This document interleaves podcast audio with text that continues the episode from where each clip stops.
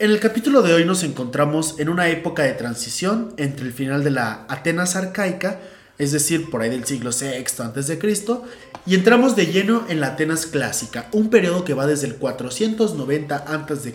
hasta el 323 a.C. Dicha transición está marcada por una serie de reformistas atenienses, comenzando con Silón. La última vez que hablamos sobre Atenas, conocimos a los grandes terratenientes aristócratas, que eran llamados eupátridas. Y como la mayor especialidad de los griegos antiguos era pelearse entre ellos mismos, los propios eupátridas tuvieron una serie de conflictos internos que llevaron a Atenas a experimentar una nueva alternativa política, la tiranía. Suena que va a salir mal.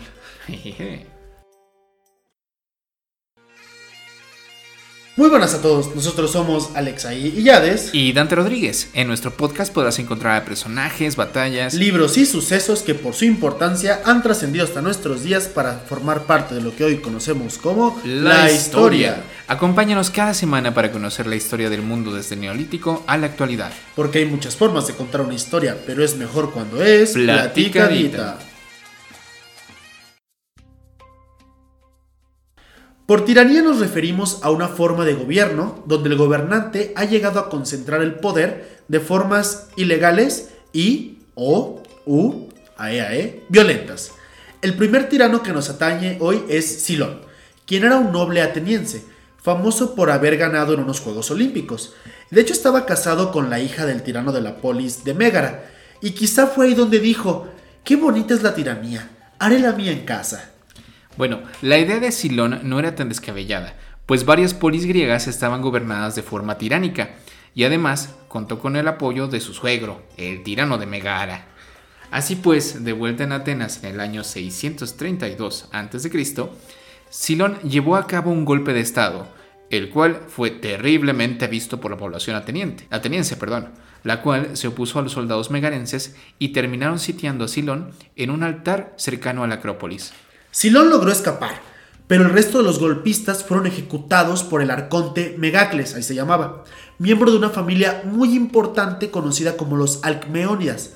Megacles asesinó a los sitiados en un lugar sagrado, y de hecho lo hizo con la falsa promesa de que los iba a perdonar la vida si se rendían. Sí, la vieja confiable no, no es confiable. Entonces, debido a esta ofensa doble de matar gente en lugar este, un sagrado y a traición, Megacles fue expulsado de Atenas y se consideró a la familia de los Alcmeónidas como maldita. Sobre este hecho en particular hay una cuestión súper interesante. Fíjense que recientemente se acaba de descubrir eh, cerca del recinto sagrado de precisamente de la Acrópolis una serie de decenas de cuerpos de personas que estaban cautivas, es decir, varios esqueletos que tenían las manos atadas por la forma en que fueron encontrados los cuerpos, que al momento de ser datados resultaron que eran de mediados del siglo VI a.C.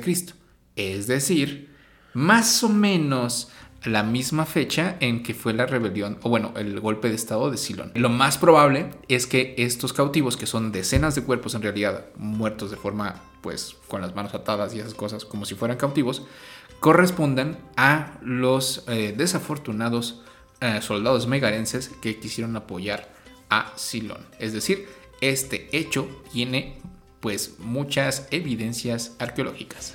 Uno piensa que ya se acabó como de conocer toda la antigüedad y no. seguimos encontrando cosas. bueno, la cosa es que después de todo este barullo, los eupátridas decidieron llevar a cabo una serie de reformas sociales y para ello le otorgaron facultades extraordinarias de hacer la ley de legislación a Dracón, quien realizó una serie de reformas por ahí del año 620 a.C.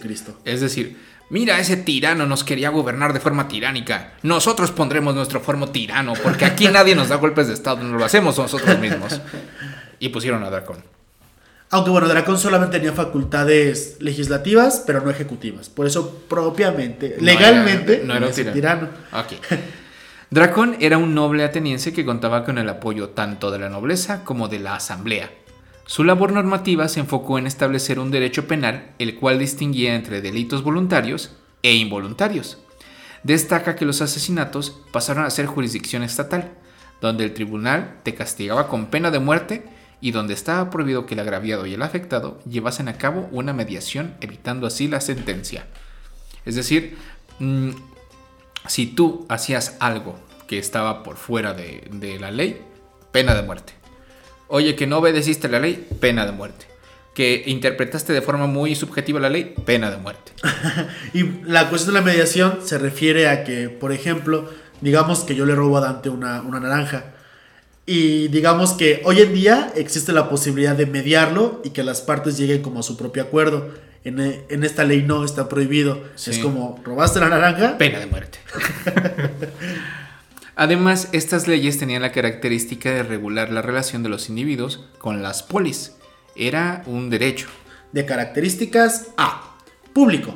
Es decir, debía ser conocido por todos los ciudadanos y los individuos debían hacer un esfuerzo en conocer sus derechos y obligaciones, pues el desconocimiento de la ley no eximía de responsabilidad al infractor, es decir, ignoratio non eximatio. No me puede llevar, pues, bueno, como cuando dicen, yo no sabía que hacer pipí en la calle era ilegal. Ni modo, te llevan. bueno, también los hay de características positivas. Es decir, estaba escrito con afirmaciones, a diferencia del derecho negativo.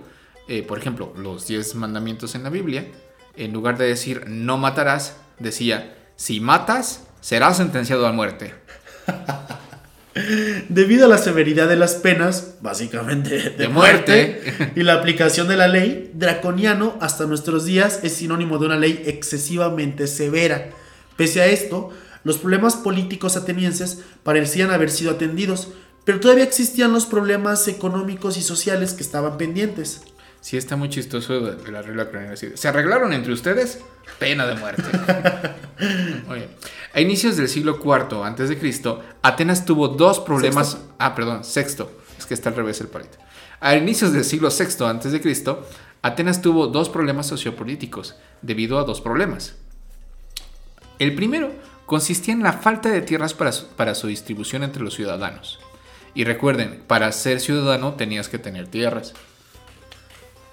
El segundo consistía en las crecientes aspiraciones políticas de los comerciantes y artesanos acaudalados.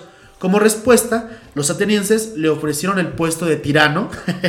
Sí, tenemos un puesto disponible de tirano. A Solón. De hecho, Solón lo rechazó, pero aceptó ser un arconte con facultades legislativas extraordinarias. Solón fue un noble, un noble ateniense, el cual al contrario de lo que su nombre puede sugerir, no estaba tan solón. estaba muy bien acompañado, pues tenía muy buenas relaciones con todos los grupos sociales, debido a su riqueza moderada y así como su experiencia militar y política. De esta manera, en el año 594 a.C., recibió las facultades para llevar a cabo una serie de reorganizaciones políticas conocidas como, palabra del griego difícil, sisactia, es decir, alivio de las deudas, y pueden sintetizarse en cuatro puntos. Número 1. En primer lugar, Solón abolió las deudas de todos los ciudadanos atenienses para sacarlos del estancamiento económico. Sin embargo, este borrón y cuenta nueva fue aprovechado por algunos atenienses poderosos, los cuales ya sabían acerca de la medida con suficiente antelación. Es decir, se endeudaron a propósito para que la ciudad les pagara. En segundo lugar, se eliminó la figura del ectémoros, que significa que era un campesino ateniense endeudado que podía conservar sus tierras, pero perdió un sexto de sus cosechas al año. Es decir, se estancaba económicamente. Esta figura legal se, elimina. En tercer lugar, Solón prohibió que cualquier ciudadano pasase a la condición de esclavitud por endeudamiento. Sin embargo, hemos de mencionar que un ateniense no podía ser esclavo de su polis, por lo que cuando se endeudaban demasiado y pasaban a ser esclavo, simplemente lo vendían a otra polis. y eso llevó a la, siguiente medida. Eh, se buscó recuperar a los esclavos vendidos y repatriarlos como ciudadanos. Estos nuevos ciudadanos de hecho querían tierras, pero les fueron negadas por los que debían empezar de cero. Solón rompió con el orden aristocrático de su época y en su lugar dividió a los atenienses de, de forma plutocrática.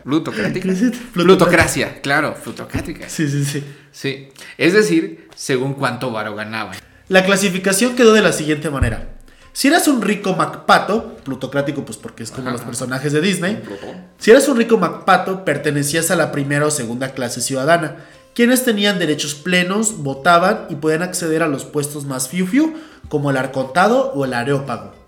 Ahora, si eras rico, pero tampoco tan tan rico, o sea, eras como clase mediro griego, accedías a la tercera clase, la cual podía votar para todo pero solamente votaba para los puestos políticos menores. Solo podía ser votada. Ah, perdón, todo solo podía ser votada para los puestos políticos menores.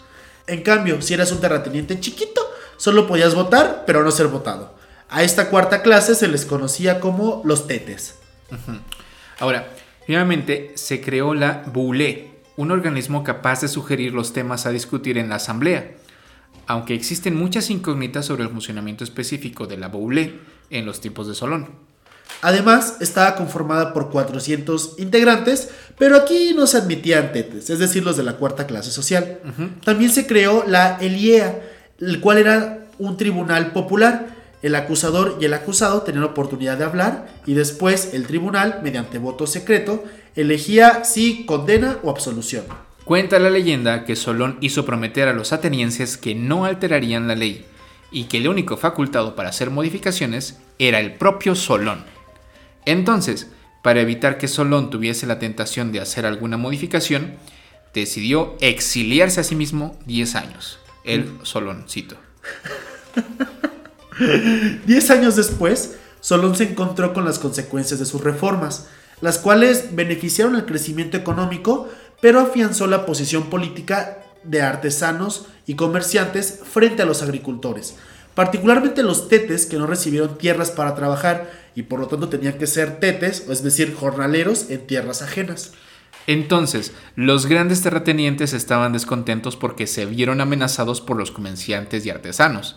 Es decir, básicamente eran como una pequeña burguesía que empezaba a surgir. Eh, y empezaba a tener también ambiciones políticas. Los ciudadanos sin tierras o tetes también estaban enojados porque pues no tenían tierras, había falta de una distribución agraria. Estos conflictos llevaron a una nueva tiranía conocida como la de los Pisistrátidas, la cual veremos en el próximo capítulo de la miniserie de Grecia de Historia Platicadita.